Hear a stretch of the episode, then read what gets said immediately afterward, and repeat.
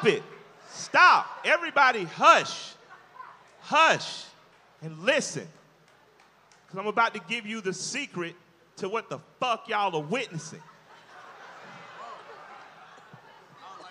What you niggas, N E G U S of the royal kind, and niggas, N I double G S, what y'all are seeing right now are free people arguing over who got the best master. Oh, oh yeah, oh yeah. So we're gonna go back to silent. Let's register this shit back down. We're gonna lock this back down. So I'll tell you when America was great. Seven years after the ending of the Civil War.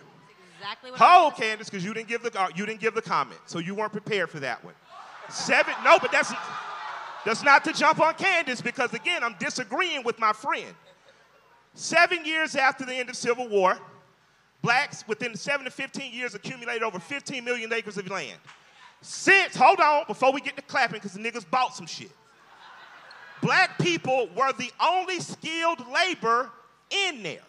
So if it was welding to be done, iron bending, cotton picking, it was black people. So instantly your value became more. And Candace has a point.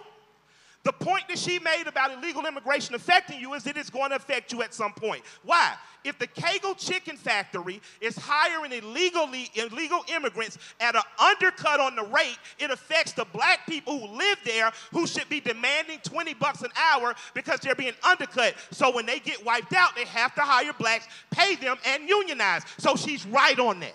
But hold the fuck on, I'm not finished you have to remember that people who look like you immigrate too. So before you widely say, fuck them all, remember, America is always going to have a slave class. And if illegal immigrants or legal immigrants will not be the lowest paid workers, those in prison will be, and that always ends up looking like one of their sons. So it circles back around. So that's why people who are black, who are from two different plantations, got to get the fuck away from massa long enough to say, how are we going to burn down both their fucking houses? Now, this is my thought. This is my thought. I don't care if you destroy the Republican or Democratic Party because at one time blacks were Republicans and you dominated those seven years after civil after, um, after the Civil War. You were Republicans. You had more blacks in the House and Senate than you do now, and you dominated your own economic and communities. You did that as Republicans. As Democrats, you did the same in cities like Atlanta. You failed in other cities, but the most important thing is self-organizing. By the time we get to a candidate, we should have a list that says white man, white woman, these are our demands. You can meet them and get our vote, or not, and we're gonna stay home and crochet and make collard greens. But what you cannot do is continue to argue over who is the best master. I don't give a fuck if it's Trump, Obama, your mama, my mama. What the fuck do you have for me and my community? Now, if you do not, and if you stop playing, if you stop playing, oh, I'm gonna say the snazziest shit to each other on stage, I'm gonna show that motherfucker this is gonna be a quotable. And we close up the doors and we simply say, how do we take the good of what you have, the good of what you have, the good of what you have and you have, how do we shape it into a 10 point agenda to present, to present, to present to every local, state, and national politician. If you cannot meet points on our agenda, we simply can't support you. I like you. I love your casinos, Mr. Trump. I like you, Bernie. I like maple syrup that comes from Vermont. But what do you have for us? Now, when talking about have black people done better, we keep doing better and we keep getting knocked down. We keep doing better and we keep doing knocked down. So I'm gonna tell people this is your homework. Fuck trying to convince you. I want you to go home tonight. I want you to listen to Thomas Sowell. I want you to listen Yes. to, hold on, I got you coming. You look, my nigga, my nigga. All right. Yes, So, right there. I want you to listen to Walter E. Williams. yes. I want you to listen to Antonio Moore. I want you to listen to. Yvette Carnell. I want you to listen to the economic strategy of Elijah Muhammad and Marcus Garvey. I want you to listen to the political strategy of Stokely Carmichael. I need you to get on your study and prove yourself worthy shit because I'm tired of arguing who got the best master. You are already free. Now, nigga, act like it. Do your research. Yeah. Do yeah. your research and decide what's best for you. Because what's best for us in Atlanta was a black man who said, okay, I'm the mayor now. You want to do business with Atlanta, meaning you want to have an opportunity zone. 29% of all government contracts had to be attached to black people. When he found out that there were no black architectural firms, he said, Black people build driveways, we can build airport runways. So he gave the white architectural firms the rights to build the airport. The fucking Herman Russell Company laid the drive, laid the, laid the plane. So my thing is, as black people, how are we going to get in a room together? Stop fighting over who's master. Decide what our agenda is and how to leverage it. I don't care who agrees with Cap or JD or Jay-Z. I cared that black people as a whole showed up to work that day. What if nobody would have showed up to work? What if everybody said, you know what, fuck it, my nigga. What if everybody on the same day would have done that? If everybody, every policeman, every beer salesman, every car parker, every NFL analyst would have not showed up. Until we're ready to do that, we're not serious about being free. That's real. You just here to see a show and argue over who got the best master. Until we decide what is the real breaking point. If blacks are 15% of this nation, we should be 15% of Wall Street. We should be 15% of music execs, yeah. 15% of Hollywood execs, 15% of governors, 15% of mayors. And until you hit that 15%, you're failing, failing, failing, fucking failing, no matter who your master is. So pick a better master. I say kill your masters and get your own shit.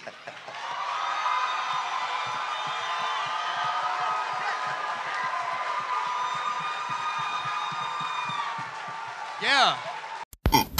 Good morning, Crash Culture fans. We're back with another episode. I think we're coming up on episode 15, 14, or 16, which, whatever one of them it is. I don't know.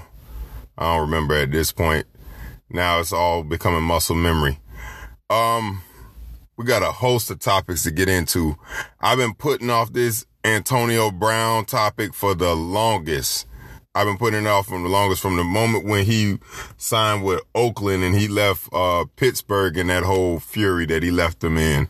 I wanted to speak on it, but I said I want to get more information. And then this this guy is the story that keeps on giving, man, because after that it was the sexual assault allegations.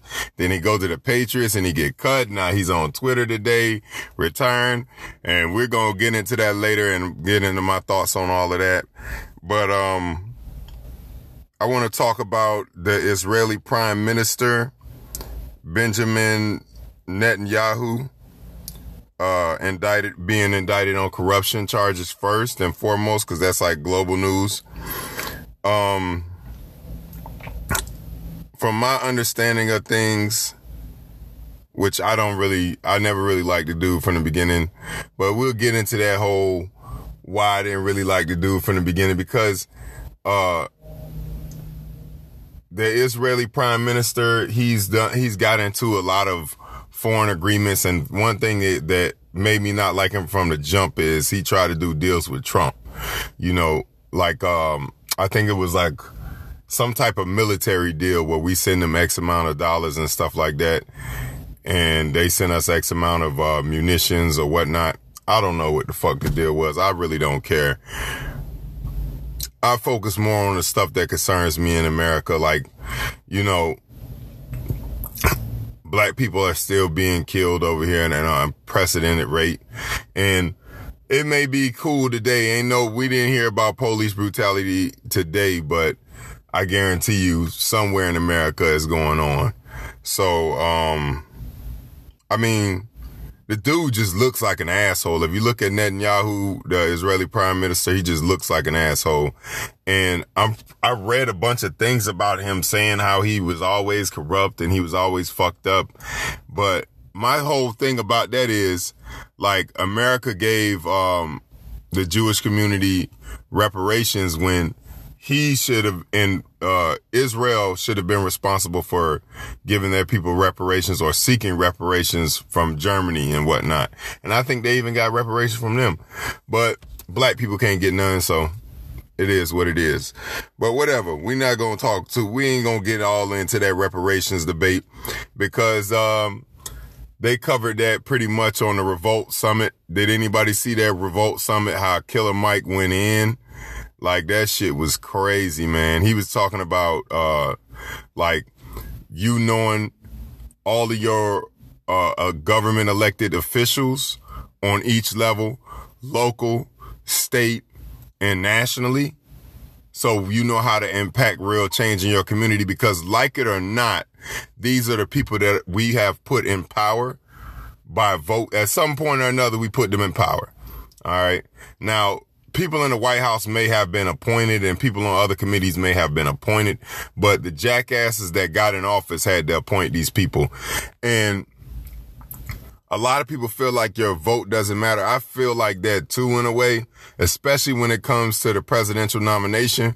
But at the same time, if it didn't matter, they wouldn't spend so much money on campaigning. So it does matter in a way, but we have to be smarter in how we vote. We have to vote on ideals. We have to vote on people that are, cause they, remember these politicians have agendas. So we have to have our agenda that we're trying to fill when we're going out to these voting booths and we're going out there to vote. We got to listen to the, to the, uh, to the people that's running for office and we got to see what they stand for and what they stand against. I mean, if reparations is your deal breaker, then you're going to have a deal breaker with a lot of people and a lot of people that's promising reparations for black people ain't going to really do it. You know what I'm saying? Um, that's one of those things that like we have to get money behind people. We have to get money behind the people that we want in office. I mean, um, Andrew Gillum was a nice candidate. You heard me talk about him before on the podcast show, on the Crash Culture podcast show. But at the same time, he was missing something. You know how President Obama had that little bit of charisma to snag people's eyes and get people attention. And, but remember, President Obama was running for government. He was running for the White House. So that's why a lot of people voted for him. As a matter of fact, funny thing, right? I was going through YouTube. You know how you just be scrolling through your YouTube videos and shit. I had the, I came across because, you know, I'm into all of that political shit. You know what I'm saying? I just don't, I don't research it like as much as I should after the fact because a lot of this stuff to me I use critical thinking skills and I discern what a person is telling the truth from from a lie. It's like insecurity like right now I got a security job. That's why y'all haven't heard me uh on the podcast. I got another job so that's why y'all missed out on me for like about a week or two weeks. I know you missed me. I love you guys too. Um, now that I got my schedule right, I'm gonna be able to do it more consistently. So we're back. But anyways, I said insecurity, a part of the training that they taught me is you have to look for what's, what doesn't look normal. You know, what doesn't look, what looks abnormal. You know what I'm saying? And based on that, that determines your decision making. And when it came to Andrew Gillum running for office, running for governor of Florida, I'm speaking specifically on Florida because I'm from Florida. Um, you know, it just something about him was missing. Something about him seemed off. He didn't have that charisma that President Obama had. And it's like his answers to everything and the stuff that he talked about was too calculated. And he was kind of afraid to play dirty. You know what I'm saying? But he would try and take shots at Trump. Everybody using Trump as their focus to try because they, they know that nobody in America right now is really fucking with Trump right now. So everybody's trying to focus on him and trying to get reelected through bashing him. And I'm sad to say it, but that's not necessarily going to work because America has become just a little teensy bit smarter. Okay. Not a lot because remember, a group of people is still dumb, panicky, and stupid, but the individual IQ of American citizens has risen, has risen due to in part by Trump. You know what I'm saying? And, um, we can tell kind of when somebody's like, you know, giving us the bullshit because we got so much bullshit with Trump. You know, and, and even though President Obama was a good guy, we seen how much bullshit he had to put up with and how much bullshit he, how much smoke he blew up the black community's ass because he basically was doing something for everybody except for us. It's just like, he felt like, and I'm pretty sure a lot of people in America felt like that that was our prize, our token black guy in the White House, you know, and that couldn't be further from the truth. Like Killer Mike said in the Revolt Summit, um, if we're 15% of America, we should be 15% of every major office, every major organization in America. You see what I'm saying? And that makes a lot of sense. And that right there, to me, is the meat of things. You know what I'm saying? We make up 15% of the population. I mean, America needs our vote to continue forward with anything because you know the uh, white community, of course, they're gonna be split in certain areas. I mean, they might have uh 40% or 35% voting for a Republican every time because the majority of America is racist. I guarantee you that. But remember, if 15% of the black community votes for whoever that other candidate is, whether it be a Democrat, whether it be an independent, whether it be a liberal, whether it be anybody but a Republican, because I know I don't want to make this a party thing, but really at the end of the day, it's a two party system. It's Democrat or Republican because those are the people that get the most votes. Those are the people that get the most money. So at the end of the day, right now, it's a two party system. And until America's IQ raise is to a significant level, you know, greater than what it is right now. Like I said, it raised a little bit, but it ain't raised enough for us to say, damn, why is it only two candidates every time on the ballot? Why do we always look at those two candidates? Why are we always divided in, in Democrat and Republican like a goddamn Crips and a Bloods? You know what I'm saying? Why can't it be an independent party? Why can't it be a Black Panther party? Why can't it be a Latino party where all of the different ethnicities of America or cultural views are well represented and we vote on those people that better suit the needs of the majority of the American people. Why can't we have a, a, voting app system. You know what I'm saying? They could say Russia hacked the elections. How the hell is the election secure if Russia was able to hack it? You know, as it stands right now, where you got to go in there and fill out the ballot and then you give it to people and they run it through a machine. You know, that's not really secure. I mean, you got the NSA, you got Homeland Security, you got all of these cyber security measures in place to prevent these things from happening, but they still happen. So my my thinking is why not just put an app on people's phone like they got on Facebook and let's just all and they should have like a drop down of every candidate and the pros and cons of them. Not no no just an independent uh PolitiFact research website, putting the pros and cons of them, like how many lies they telling, what they stood for, their background and stuff like that. You know what I'm saying? They got that shit in video games. Speaking of video games, I've been playing the Modern Warfare beta. That shit is fire, but we're going to get into that on the next segment. But like, why can't we have that type of deal. You know what I'm saying? When we're voting, that makes a hell of a lot more sense to me than what we have right now. And I feel like, um, until we get a real candidate in there, I know Killer Mike was even pushing Bernie Sanders in the Revolt Summit. But to me, Bernie Sanders is not really for the black community, but he is for a lot of good things in every community. He's for America as a whole. And Bernie Sanders has never changed. He's not, he has not been afraid to stand up to these, um, these big organizations like Big Pharma and whatnot. You know what I'm saying? And healthcare should be free. Um, college should be free. Those are the things that are basic living necessities and the minimum wage should be, should make us be able to earn a decent wage enough to where we don't have to work two and three jobs. You know, a lot of the stuff Bernie talk about is good, but at the same time, remember, he's not, he's not, he don't even want to speak on reparations for the black community. So, like I say, it's give and take, it's compromise, and it's, uh, and in politics. You know what I'm saying? And as long as you're not compromising too much, as long as you're not, you know, I heard it somewhere where we're constantly with this two party system choosing the lesser of two needles. You know, um, I'm going to get that video for you guys so you guys can, um, you guys can listen to it because it was a real cool fucking video.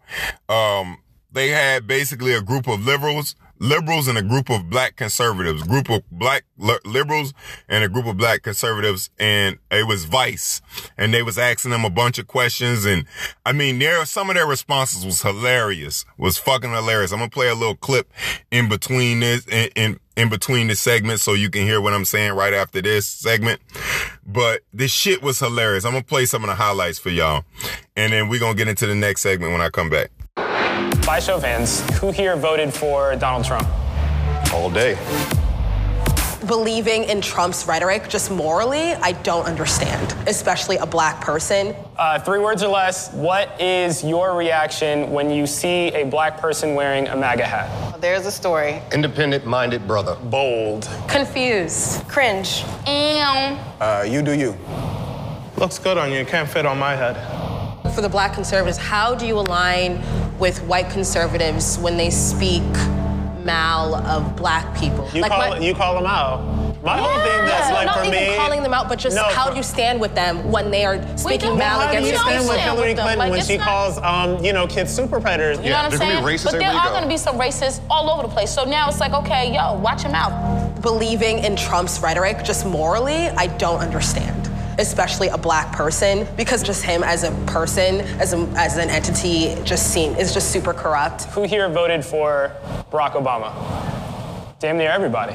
Twice. Campaign for, Twice. campaign for him in 08. A semi personal question Did anyone vote for him just because he was black?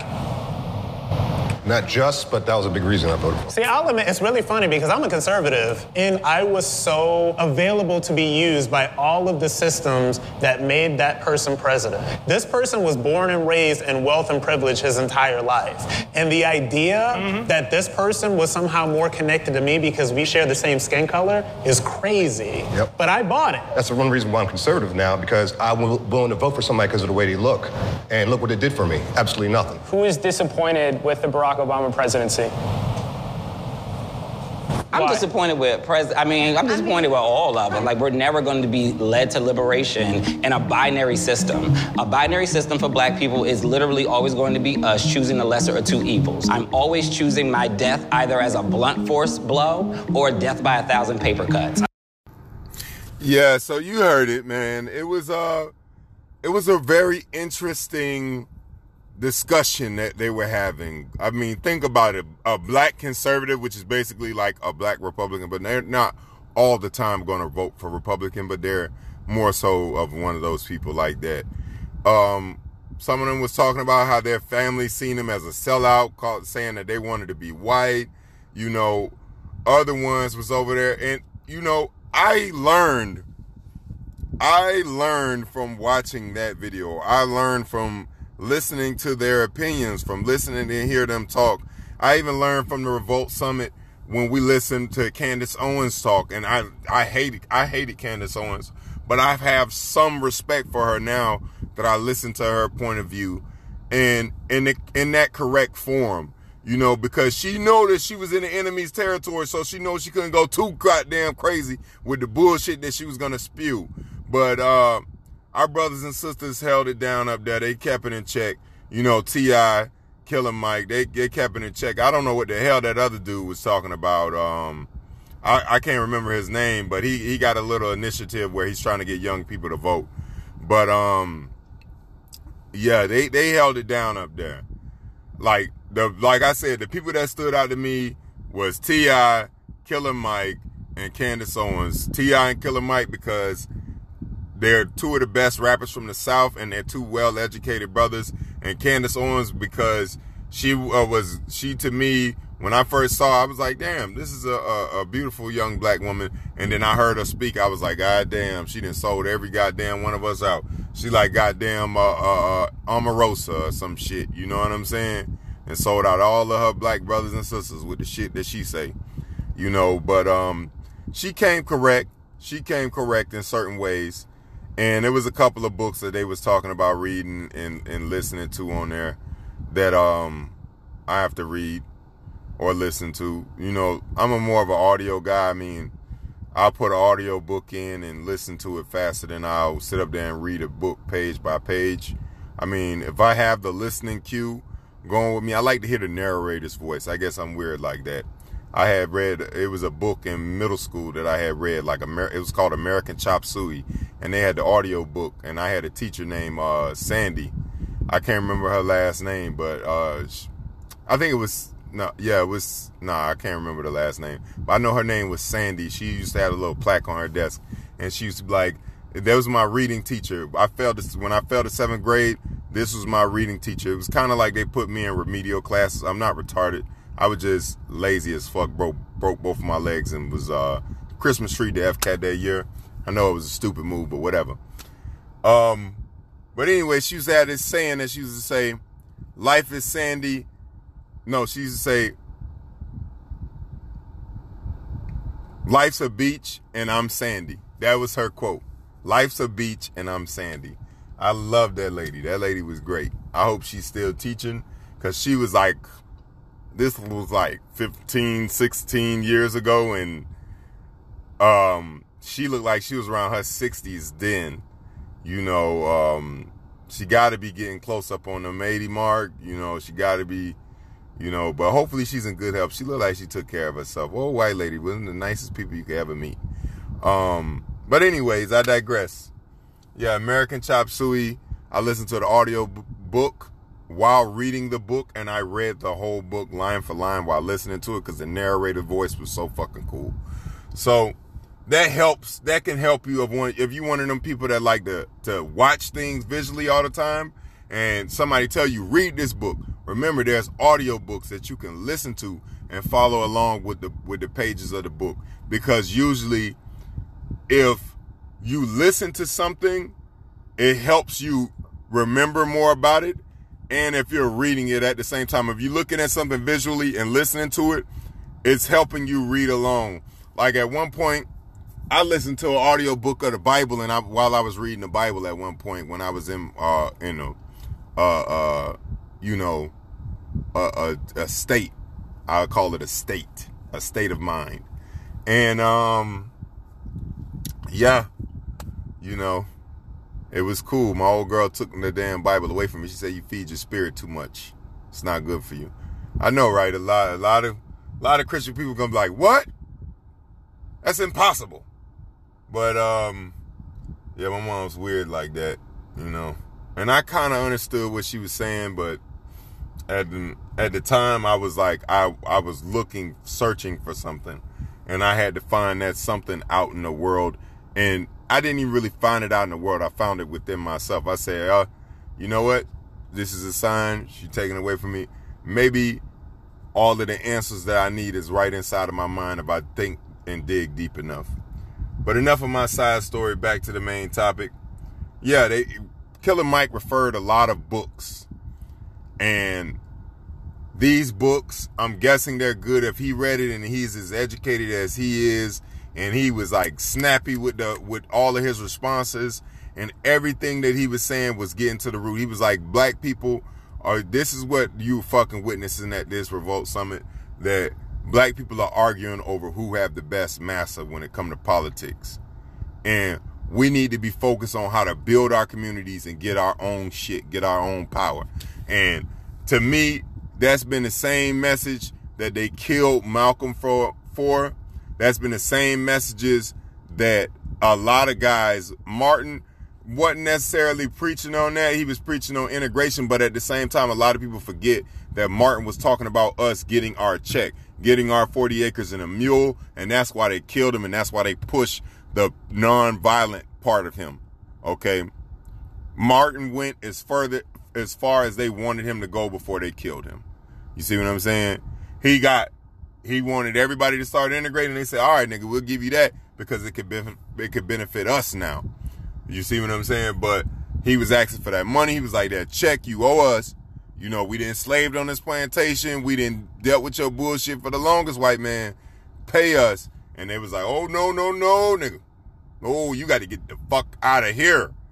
And, you know, a lot of people don't this, but, you know, uh, Dr. Umar talked about this and on, it's, uh, a couple of other people talked about this after Umar brought it out on the Breakfast Club that, um, Martin Luther King was shot but survived and went to the hospital and was killed by the government, by the doctor and the government. They suffocated him with a pillow. This is what they said. They strangled him or suffocated him with a pillow or something like that to that effect. I know that the nurse, they Dr. Umar said that she has the account from the nurse that was in the room with him. And the nurse is now old. She's probably at the end of her wits. So that's why she's gonna tell the truth. Now, a lot of people are suspicious of a lot of things. I was talking to a dude at my job, you know, my new job I was just telling y'all about. This dude from Chicago, black guy. I'm trying to enlighten him on all of the different things that the government does to play games with the black community. And some of the things he's agreeing to, some of the things he understands. But other things he's looking at me like, oh, you is conspiracy theorist. Oh Lord, I, I don't believe it. I have to have proof and da da da da. Uh, yeah, that's nice and all of that shit. I was like, man, this Urkel looking motherfucking asshole. Uh, uh, you know, it wasn't the fact that he didn't even think about it as feasible. But you have a computer in your fucking hand. I explained that to them before I even started started talking about anything. You can research anything that you believe to be false, fabricated, or it could be plausible. You can Google search that shit to see if it's real or not. And don't just stop at the Google search. Fact check the Google search and find out the resources are the resources certified are the resources, you know, from a credible organization because if credible organizations put out false facts or false information, they lose credibility. You see what I'm saying? So they have something to lose.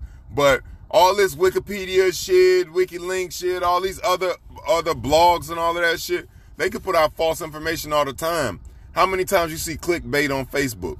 You know what I'm saying? So basically what I was telling him about was with these hurricanes and with all of these storms and with all of this stuff that's going on in the environment, I say you don't think that government or global organizations have some power of that.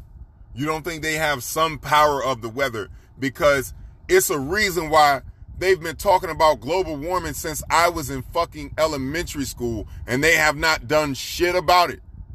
No government has really tried to do anything about it. Well, I know America hasn't tried to do shit about it. I don't know about all the governments overseas, but the major ones, you don't hear them saying shit about global warming. You see what I'm saying? And that's something that affects us all as a whole. That's why we getting a lot of these big ass disasters, natural disasters happening more and more frequently. You see what I'm saying? Just a year or two ago, Hurricane Harvey flooded out Houston, Texas. Uh, a few years before that, Hurricane Irma flooded out uh, New Orleans. Just this year, a couple of months ago, Hurricane Dorian flooded out the Bahamas. Like, come on, bro. Like, this hasn't like they keep on saying this is the worst catastrophe we've ever seen every time this shit happened and this shit is all happening more and more frequently more and more recently y'all don't think something wrong with that you don't think somebody in control of that in some way shape or form so he didn't believe me so i, I pulled up a um a video of i think it was nasa's weather machine they had like a, a machine that literally creates clouds if you google or YouTube, NASA's weather machine, it will pull up this big ass machine and it's creating a bunch of clouds. It's a loud ass, big ass machine that NASA got that it almost looked like a rocket taking off, but no rocket takes off. And a bunch of smoke comes out of this motherfucker and goes into the clouds. And then it rains into an, it rains, those clouds rain in another state because it's water vapor that they produce with that machine. Why the fuck do they have a water vaping cloud producing machine. What the fuck? You know what I'm saying? So that area never gets a drought? Oh, okay, that makes sense. So you don't think if they created that, that machine, you don't think that they have no control over, okay, uh, I can make this shit lightning over here. I can I can create that with this. You know what I'm saying? You'd be surprised all of the technology America has. You feel me? And not only America, but the world has. You know, all the different governments around the world. Remember, we're only a small percentage as individuals of society. We are not given the highest clearance in the government to access and know all of the knowledge that all of the high ranking officials know. It's remember, they have black agents that we'll never hear about. They basically been wiped off the grid. You know, it's a reason why they have all of these motherfuckers and all these uh, invisible empires and secret organizations. Have you never seen the movies movie Geist*? Go watch it. Um, it's really, it's really interesting. It's more of a documentary than a movie and then it's gonna point you to another one. I forget the other one, but Zeitgeist was a, a, a interesting documentary that I seen. And then also Edward Snowden just released a book. Edward Snowden, you know, the government whistleblower that told uh, uh, that told everybody that the government's monitoring you. The NSA is monitoring you because he was working for them, and he came out with a book recently. I seen him on um, the Daily Show with Trevor Noah and I think the book is called uh, Permanent Record. And after he dropped this book, the government started trying to sue him for releasing that information because he was the one who released the information the first time. And he had to seek asylum in Russia. And Lord knows what secrets he gave Russia, which is probably why they hacked our election.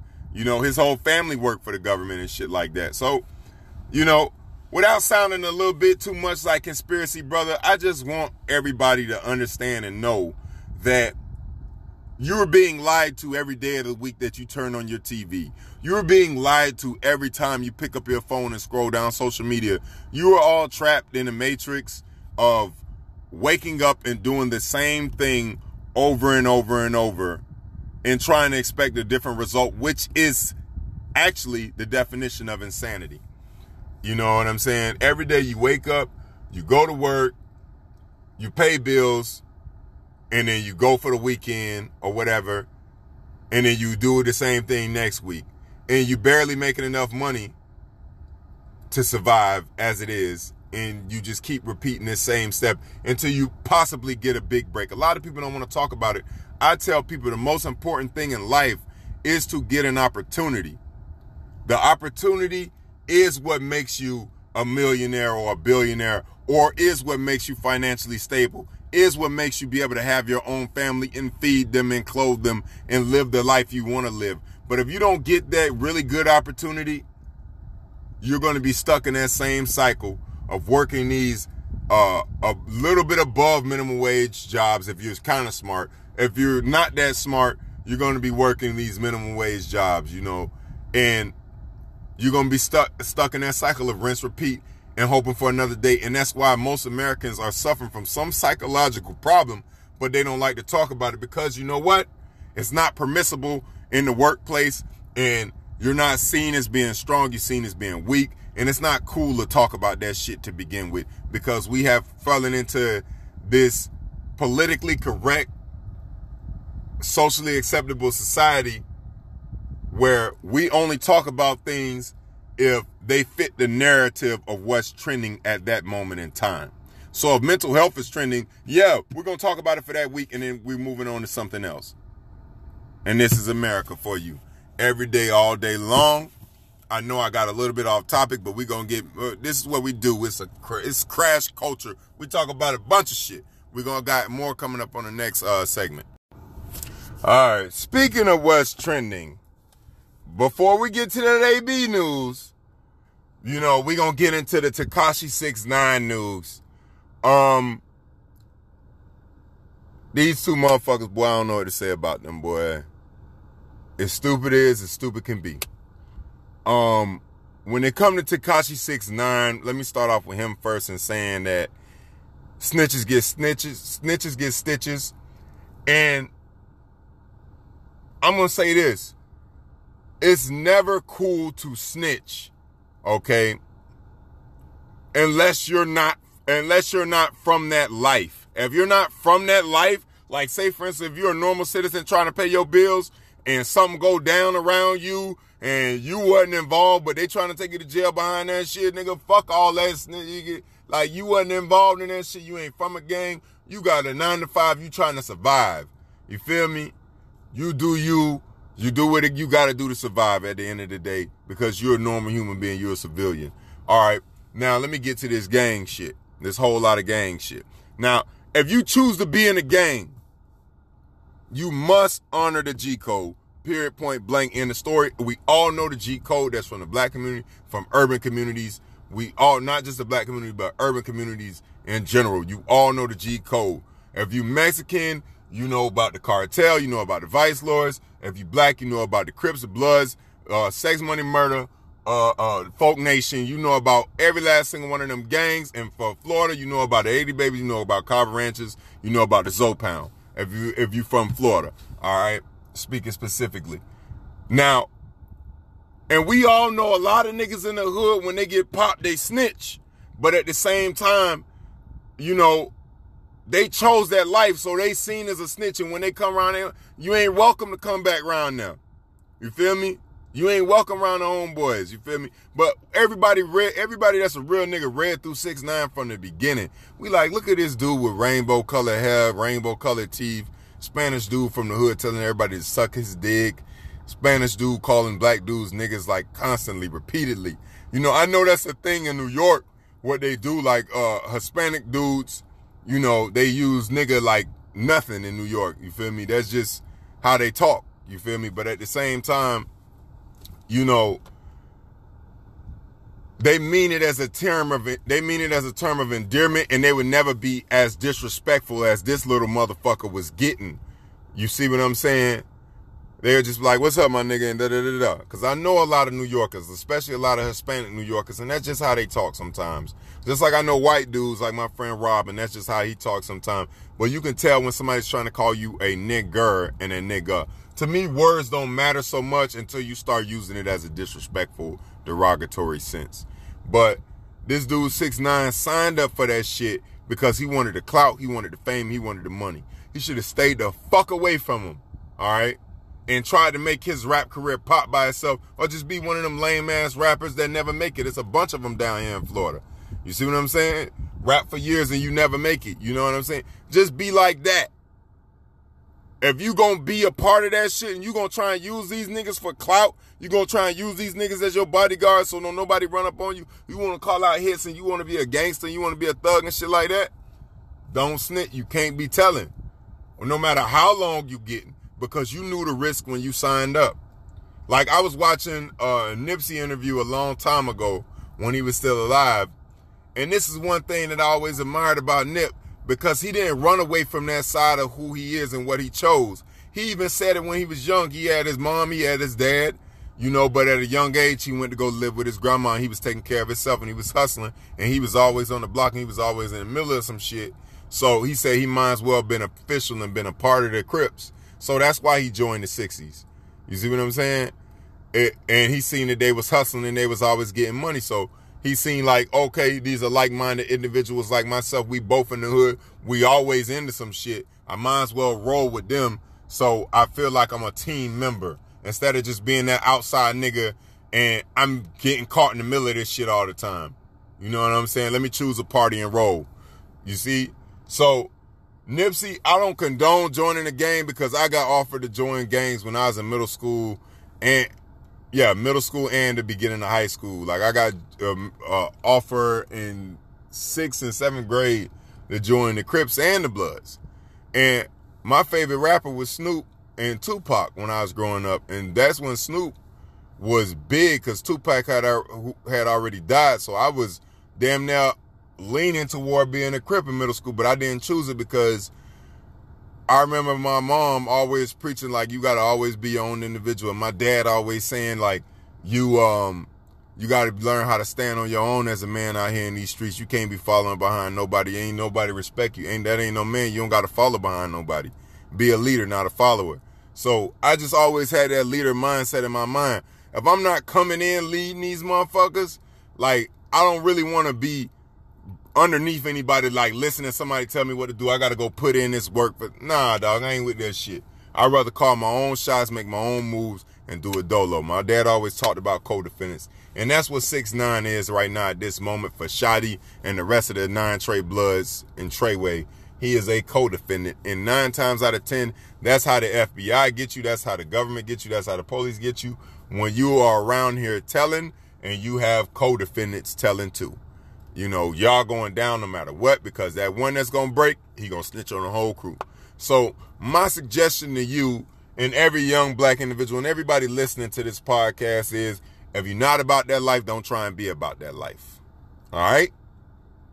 Now, to get into the Antonio Brown, this next head case, what I want to say is, um, I was talking with my homeboy uh and his nephew CJ, and um, this was before last week's game, Patriots versus the Dolphins, and I was like, man, I bet AB don't play on Sunday. I bet he don't play on Sunday. Just joking with him. I bet you twenty dollars he don't play on Sunday. Just joking with CJ and shit like that. Man, that man, this was after he got the rape case. This is after the whole fallout with Oakland. I didn't think nobody was gonna pick him up after that shit what happened in Oakland. He called the GM a cracker, and then on top of that, he was complaining about frostbite in his feet, which he did that to himself with the cryotherapy. We're complaining about a helmet the whole fucking time. I'm like, dog, you getting paid millions of dollars like Kaepernick needs a job right now. You over here doing raising all this hell, and these teams still picking you up because you know why they want that they want that nigga that could, that's fast can run, catch that ball, and run for a touchdown. That's all they want you for. You just another body to them. Remember that. Once you start to give them too much problems, they can get rid of you when they feel like it, bro. That's how the NFL work, and this is what the fuck you get for not standing about for something. If you don't stand for something, you'll fall for anything. When Kaepernick stood for the black community, nigga, you was silent. You as long as you was getting your money, you ain't give a fuck about that shit. I ain't hear you speak about that shit not one time. AB too worried about trying to be cool, and this is what's fucking him over right now. Cause he not the cool kid on the block no more. He got that little stigma in his mind, that little short man Napoleonism, where he felt like everybody looking down on him, and now he rolls from the bottom to the top in the league Now he oh everybody wanna get some of his money. Everybody wanna be all nah, get the fuck out of here, dog. Like, you did rise from the bottom to the top, but it ain't no reason to be an asshole when you get there. You see what I'm saying? Just don't surround the people, don't surround yourself with the people that negatively affect you. Be mindful of the decisions that you make when you have a platform.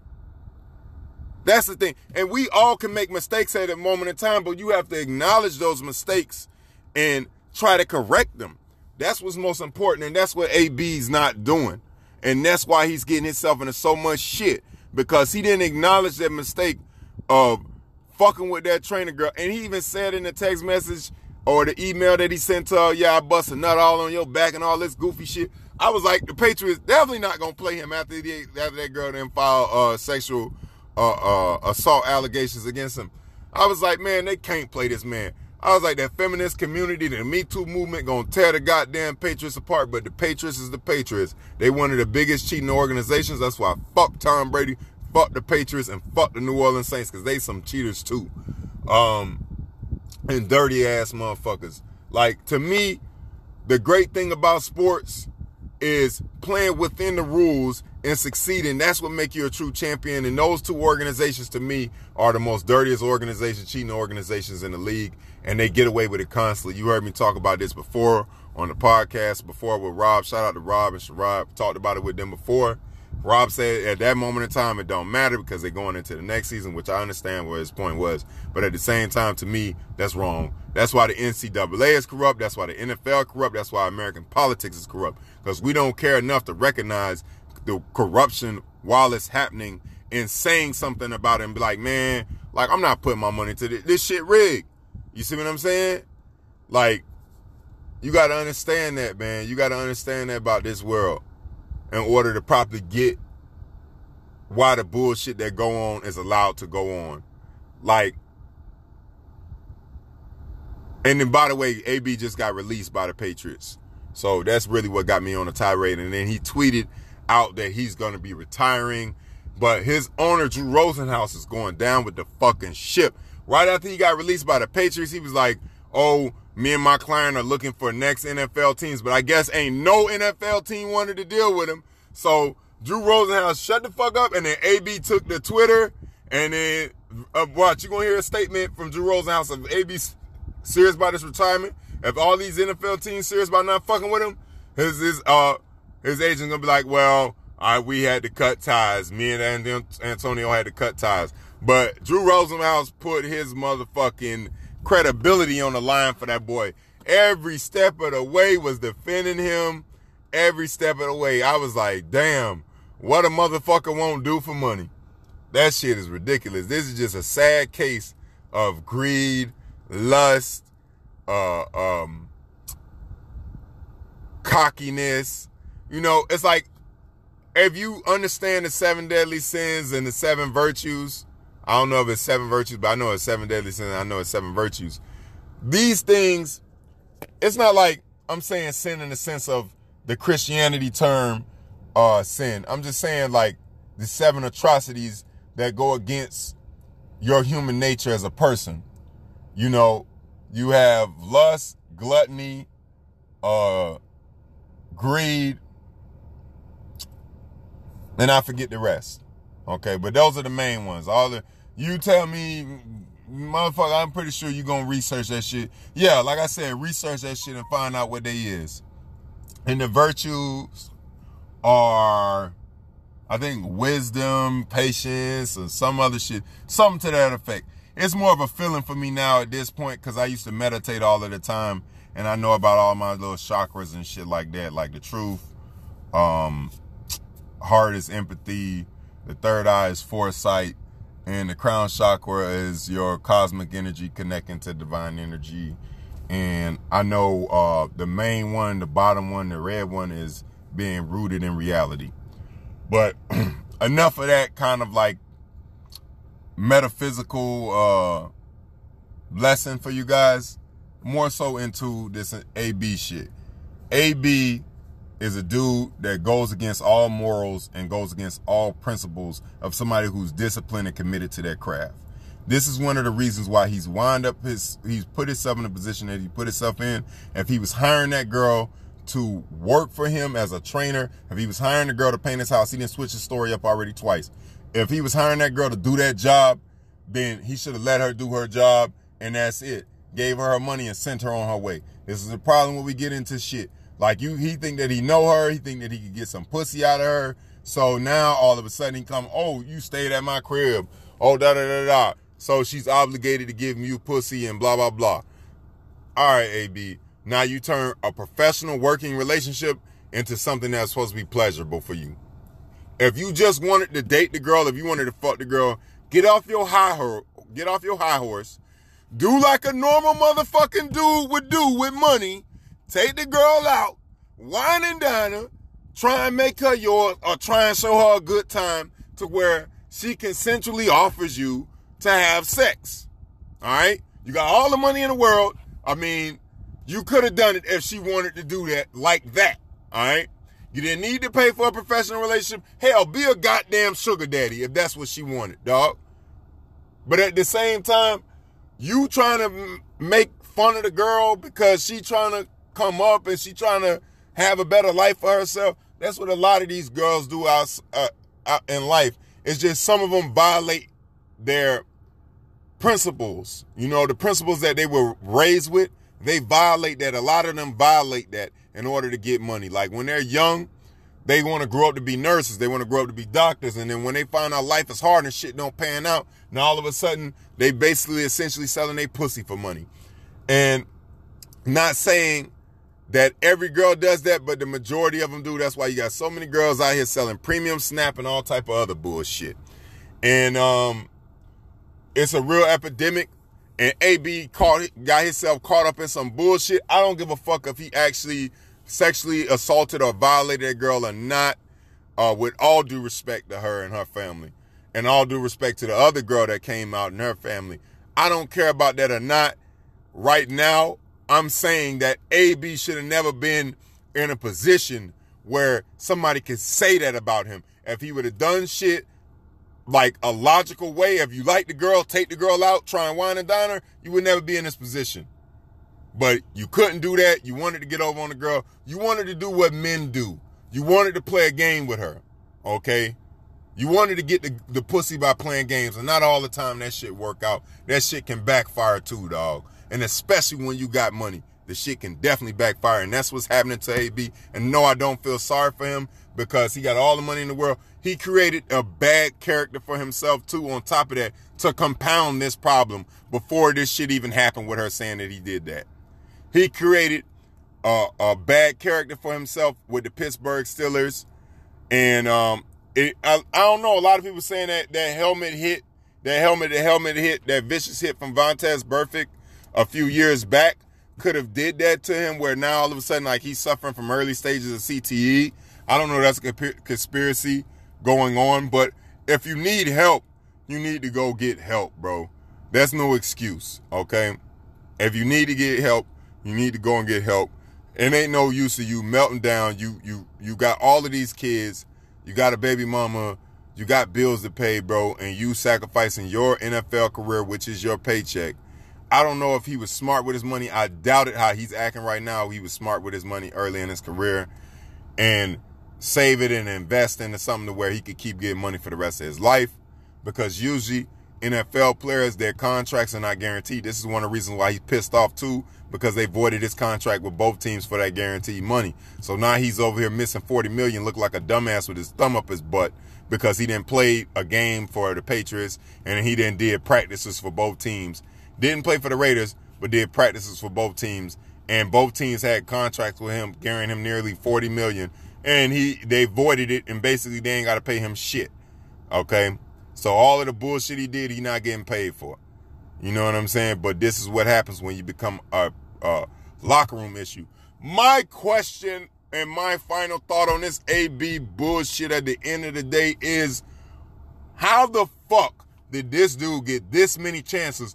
But all of these quarterbacks went down in the NFL with injuries. Drew Brees, Ben Roethlisberger, Andrew Luck, all of these marquee starting quarterbacks went down with injuries on teams with playoff hopes and Colin Kaepernick can't get a fucking job, can't get a practice. This shit is crazy. Okay? You got Lamar Jackson, which is a carbon a carbon copy of Colin Kaepernick back in fucking uh uh, uh 2012, 2013, or whatever year he was playing for the uh, San Francisco 49ers and he took him on that Super Bowl run. Lamar Jackson is a carbon copy of him. Dual threat can run and pass and, and you know what I'm saying? Like how? On a good team with a good defense, with good receivers. Like he's a carbon copy of Colin Kaepernick. And Colin Kaepernick can still win you games. He's still out there practicing all the time. Like, this, that shit gotta end, bro. You didn't gave AB a million goddamn chances because he could he could run and catch a goddamn football, but everybody knew he was a head case from the beginning from Pittsburgh. And here, Oakland then took a chance on him, and New England then took a chance on him. You can't tell me that uh, the NFL ain't racist. That's why he giving you the karma that you motherfucking deserve. And I'm glad he fucking exposed Robert Kraft with his with his sex ring. He exposed Ben with the sexual assault violations and all of this shit that he put out there. And um, it's good. Ha ha ha. Fuck the NFL. All right. Um. I think I'm gonna um end it on this this segment. In other news, we're gonna talk about my favorite guy, my guy, LeVar Ball and Big Baller Brand. Recently, LeVar Ball said that um in trying to defend the Big Baller Brand's name and, and their brand and their logo, which personally I've said this numerous times that logo is ugly as shit. He needs to rebrand. Okay. At the very least, he needs to rebrand, change the logo. Okay. If you don't want to change the name, you must change that goddamn logo and you must do something with these designs. Pay a better designer or something. But that shit is ugly as fuck. It's fuck ugly. Okay. Now the ZL2 logo that Lonzo had for, for his shoes was pretty cool, but it was made with a shitty quality shoe which was basically a Sketcher that they tried to turn into a basketball shoe. And Lonzo talked about it recently that it kept on ripping on him every quarter when he was playing in the NBA. That's why he couldn't play as well as he could. That's why he would change to Nike and Adidas and all the other brands. Not only because he has control with uh having his own shoe brand and own shoe company with Big Baller Brand, but also because the shoes were shitty that he had with Big Baller Brand. And um let, let me preface my comments now by saying that black entrepreneurship and black businesses. great. It's amazing. I love it. I love the idea of an NBA player creating their own shoe brand. But this has been done already with Stephon Marbury and the Starburys, Shaq with the uh Shaq, uh uh Al Harrington and the protege. You know what I'm saying? They usually go straight to Walmart, but nobody has tried to go big scale and try to say that they're in competition with Nike and Adidas and all these other billion dollar companies because they have common sense. They know when you start off, company, every company goes through a rut. Every company goes through a stage where they're trying to get marketing. They're trying to get advertisement. They're testing their products. They're seeing how the audience or the consumer responds to their brand. Okay. And LeVar Ball went straight to the top he said, I'm coming for you, Jordan. I'm coming for you, Yeezy. I'm going to charge $395 for each pair of my goddamn son's shoes. And he didn't play a dribble in the NBA. He already started off wrong with his price point for the shoes. He already had, like, it wouldn't be as much of a problem if the shoe actually looked cool. It wouldn't be a problem for people to pay 395, I'm sure. It'd be a lot more people buying that shoe in the States as what it is. My friend Mo, which is a big baller brand fanboy says that they're buying the shoe overseas. Hey, I'll take him at his word, but I highly disbelieve it. I highly disbelieve they're buying them shoes overseas like that because they're fucking ugly and he's charging 395 over here in the States. So God knows what he's charging over there. And, um, I highly doubt it, but they say LeVar Ball's net worth is 4 million. So I don't know. I just know that what he said to Lonzo in response to Lonzo telling him, oh, what do you think about changing the name was uncalled for. Talking about, oh, what if I change your name from Lonzo to Alfonso based on the fact that because people said that you've been damaged goods for the past two years? Like, that was wrong coming from his dad. That was very wrong. I understand he wants his son to get better and all of that and then third. I don't care if it's old news, new news. Like my friend Mo was telling me, oh, they passed that shit up already. Mo is just going to automatically say whatever his bias is for that team. I appreciate him for defending the black family like that. And Mo, I'm telling you, your efforts is not going unnoticed because if anybody say when Big Baller Brand blew up, oh, I always like Lonzo. I'm going to say you was the nigga that I've heard more than anybody because, I mean, he had his own slogan. You know what I'm saying? Big Baller Brand till he can no longer stand. That is his motto. He don't care. He riding that motherfucking shit till the wheels fall off. I didn't, they had $200 slides. I was like, I never in my fucking life buy them goddamn shits. This boy got the goddamn slides. He got the goddamn stay in your lane t-shirt. I'm just waiting to see him with some goddamn big baller brand shoes. If he paid $400 for them goddamn shoes, he would be a jackass to me. But boy, you cannot question his loyalty to big baller brand. But, um, yeah, that's fucked up what LeVar Ball said. I do not support his comments. And um, I mean, Lonzo and I told me and like I said, me and Mo always argued about this from the moment when uh, Lonzo hit the map at UCLA. Um, probably at Chino Hills he hit the map, but I ain't start hearing about him when he, till he was at uh, UCLA throwing down the major dunks and the catching them alleys and doing all that athletic shit. That's when everybody started saying his name. That's when his dad came into play, started talking, got a little buzz. They started asking him to come on ESPN because he started saying all these wild predictions and, and drawing all this publicity his way. And, um, you know, it worked out for him because he got his son to be drafted number two overall.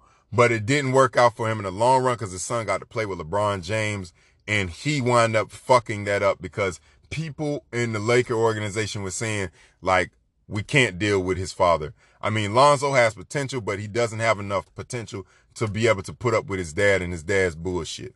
So that's why they got rid of Lonzo.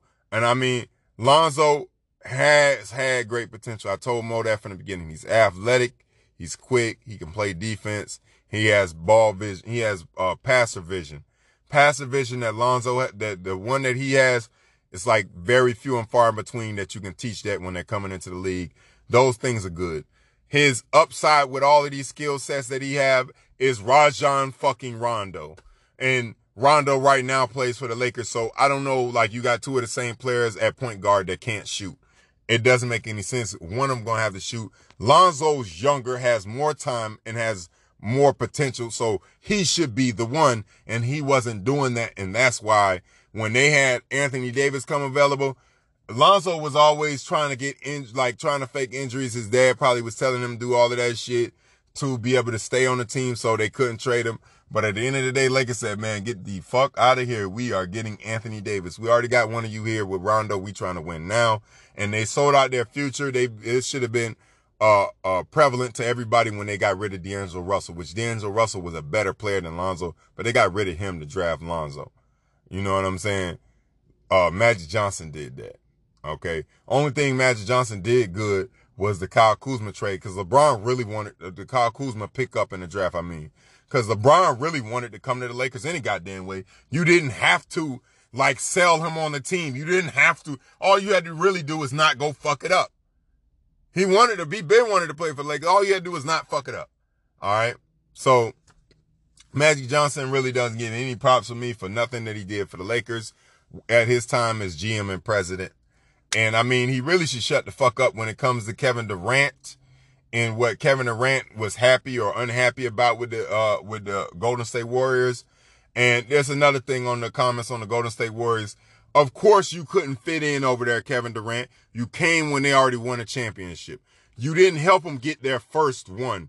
You didn't help them. It's, it's like, okay, LeBron James came to Miami and D Wade got the first championship for them. Okay. D- LeBron was unquestionably the best player on the team when he automatically came there and he helped them get the second and the third. Kevin Durant came to Golden State and in their big three era, era of Klay Thompson, Draymond Green, and all of those guys, he helped them get, um, a championship after they already had a 73 win season, after they already had a previous championship the year before that. I still think that they should have lost the year before that when Kyrie and Kevin Love got injured. If those two guys never get injured, Cleveland wins the championship the first year they have the big three and not the second. Cause the second, the NBA basically gave them a stimulus package and felt sorry for them because Golden State was going to go back to back on them. They didn't need Kevin Durant to go there. Kevin Durant went there and he was upset now that he couldn't fit in with the team because they already won.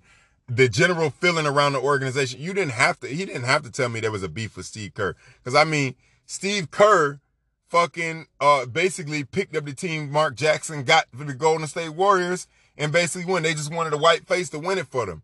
So, you know, it's a lot of politics when it come to that. And I guess Kevin Durant, being a real NBA player, understood that there's a lot of politics when it come to that. He didn't like that shit. So I'm guessing Kevin Durant didn't like uh, your boy uh, Steve Kerr, and you know, eventually it showed. You know, so it is what it is when it comes to that situation. But I think personally that uh, Steph Curry should shut the fuck up when it come to the stuff that come when it come to Kevin Durant speaking on how he didn't feel like he fit in. Talking about something he'd rather have championships because we all want to play ISO ball.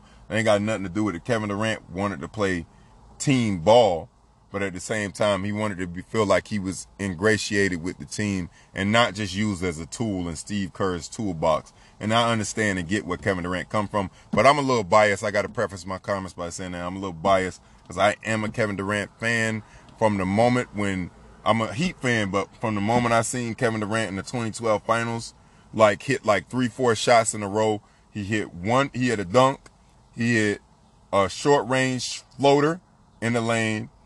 If I if I can pull up the play online, I, if if you you'll see what I'm talking about. Pull up the 2012 finals. I think it was game one or two. I know the game was in uh, Miami where he hit. That was the game that they won. He hit a shot up close. He hit a shot like a, he hit a dunk. He hit a shot up close. He hit a mid range shot, and then he stepped back and hit a three. All in back to back plays. And I was like, this dude is fucking unguardable. And LeBron James was at the peak of his powers, was the league MVP, was the NBA MVP of the finals that year. LeBron was at the peak of his powers defensively and offensively, and Kevin Durant basically made LeBron look like he was standing still with his jump shot and his quickness. And I was like, this motherfucker right here is going to be better than LeBron James if he can put on some weight and if he can get with the right players. Because I knew Russell Westbrook from the beginning was going to be a ball hog with that team. You know what I'm saying? Anytime when you have at the time currently the best offensive player in the league on your team and you want to hog the ball to score all of the points, you're going it's automatically a recipe for disaster. But um yeah.